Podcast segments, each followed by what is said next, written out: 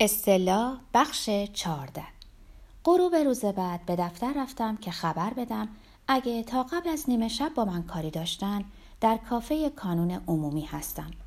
از واندام هنوز خبری نبود اما کشتی دوب تازه به بندر رسیده بود. وارد دفتر که شدم دیدم ناخدای کشتی که یدکش دوب نجاتش داده بود در کار برگزار کردن گزارشه. در ریخت و ملیت این ناخدا دقت نکردم. چون دیدم جلیق بازی داره فرما رو پر می‌کنه. آنن فهمیدم که دوب کشته شده.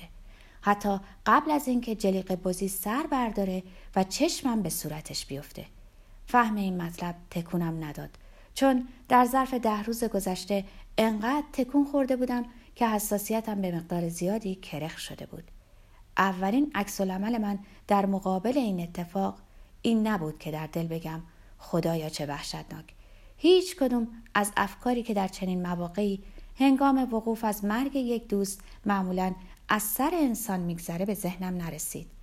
اولین فکر من این بود که چی شده؟ چون به نظرم غریب میومد که از بین تمام افراد یه یدکش فقط یه نفر با گله توپ زیر دریایی کشته شده باشه. جلیقه بازی گفت که همینطور شده بوده. داشتن خودشونو به اردک لنگ میرسوندن. که هواپیمایی در آسمان ظاهر شده و یدکش رو به مسلسل بسته. شلیک دوبار تکرار شده و دفعه دوم دوب هدف قرار گرفته بود. اون تا آخرین لحظه نرفته بود پناه بگیره. در لحظه آخر سعی کرده بود پشت نرده ها بشینه که دیگه دیر شده بود. هواپیما از طرف راست به سوی کشتی اومده و دوب طرف چپ پل کنار نرده ایستاده بود. وقتی دیده بود که دیگه مجال نیست طول پل رو طی کنه و خودش رو به جان پناهی برسونه خواسته بود از روی نرده رد شه و روی چراغ راهنمایی بشینه و یا لاقل گودسکین فکر می‌کرد چنین قصدی داشته. چون که هیچ دلیل دیگری نمی‌شد آورد که چرا اون ناگهان تصمیم به گذشتن از روی نرده گرفته بوده.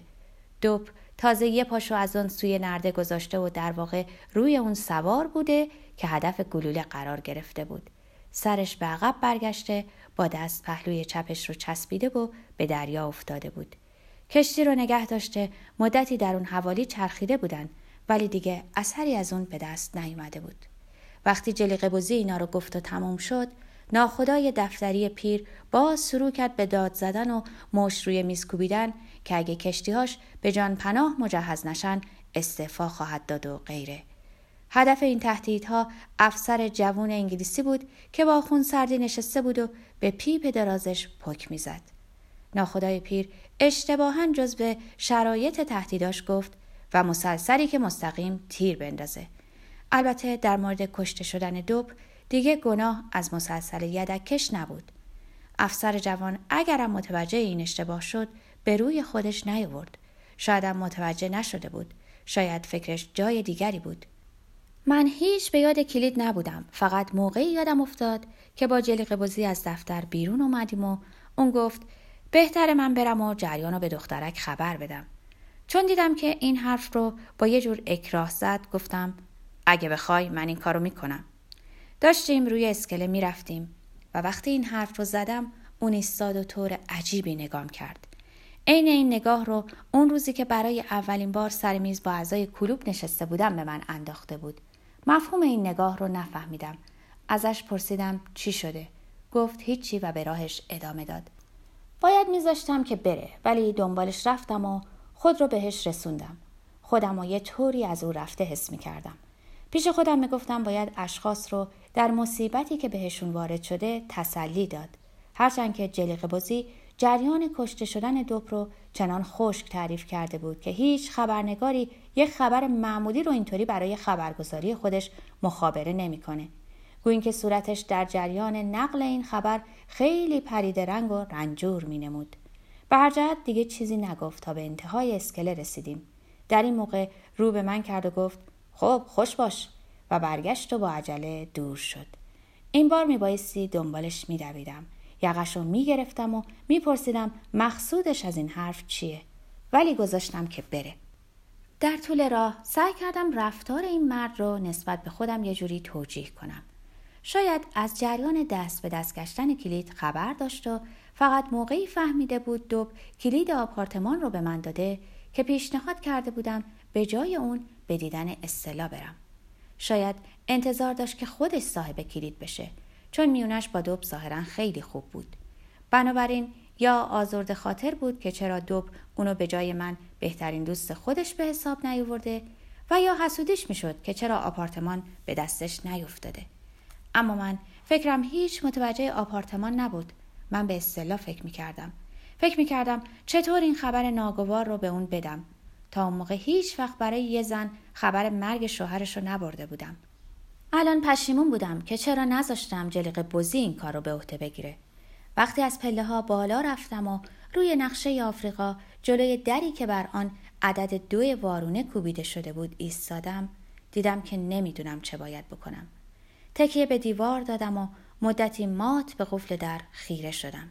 نمی‌دونستم در بزنم یا با کلید خودم در رو باز کنم.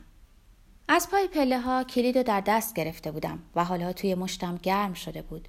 گوشم رو به در چسبوندم. صدایی نمی اومد یه ضربه به در زدم این ضربه خفیف بود و جوابی در پی نداشت اگرم اصطلاح در خونه بود مسلما اونو نمیشنید دستم رفت که یه دفعه دیگه در بزنم که از پایین صدای پایی بلند شد یه نفر داشت از پله ها بالا می اومد.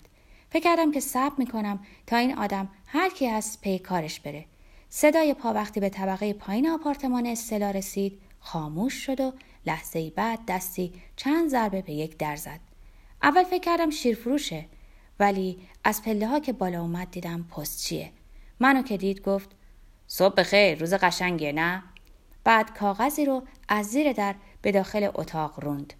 دو سه ضربه با انگشت به در زد و برگشت که بره.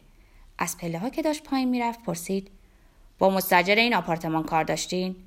با کمی ناراحتی گفتم بله ولی گمون نمی‌کنم خونه باشه. پستی گفت کی این دختر خانم عجیبه چون من در تمام مدت کارم اولین دفعه که میشنوم اون از خونه خارج شده. به آخر پله ها که رسید و می‌خواست خم پله ها رو دور بزنه صدا زد یه دفعه دیگه هم در بزنید.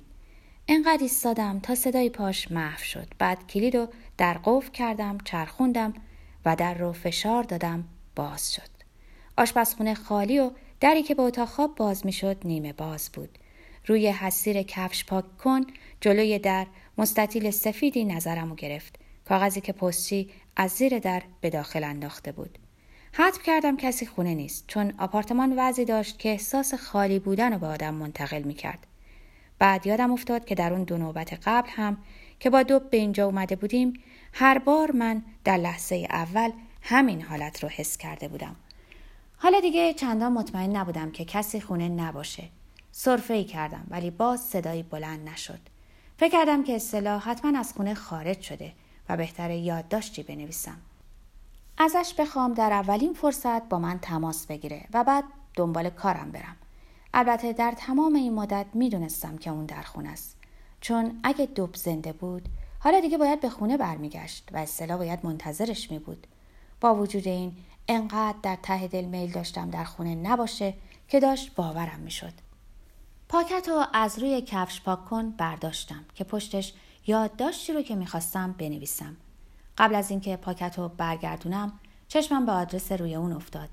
این قبضی بود که اداره برق به نام کاپیتان دیوید دیونگ افسر هواپیمایی KLM به نشانی آپارتمان شماره دوازده بلوک ساختمانی چشمانداز دریا بلوار اسپلاندا بندر وستپورت فرستاده بود همینطور که چشمم به پاکت بود از طرف اتاق خواب صدایی شنیدم. مثل اینکه کسی سرفه کنه. این صدا منو تکون داد. چند لحظه منتظر موندم. بعد ناراحتی و شرم رو کنار گذاشتم و به طرف اتاق خواب رفتم.